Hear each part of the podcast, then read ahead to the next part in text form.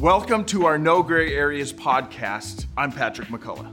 No Gray Areas is a book currently being made into a major motion picture based on Joseph Gagliano's remarkable true life journey. At age 24, Joe was the mastermind behind the ASU basketball point shaving scandal, one of the largest scandals in sports history, involving the FBI, Department of Justice, organized crime, and the loss of several promising professional sports careers. His story was widely covered by the nation's media and most recently on Netflix documentary series Bad Sport, as a suspenseful journey filled with tension, heartache, betrayal, consequences, and eventually redemption. It's a compelling story of a man forced to confront the true meaning of success during his harrowing ride to redemption.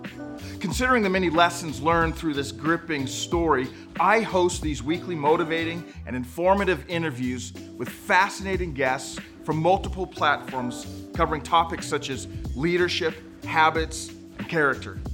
The goal of this podcast is to help you live on purpose for a purpose so that you can live your best life.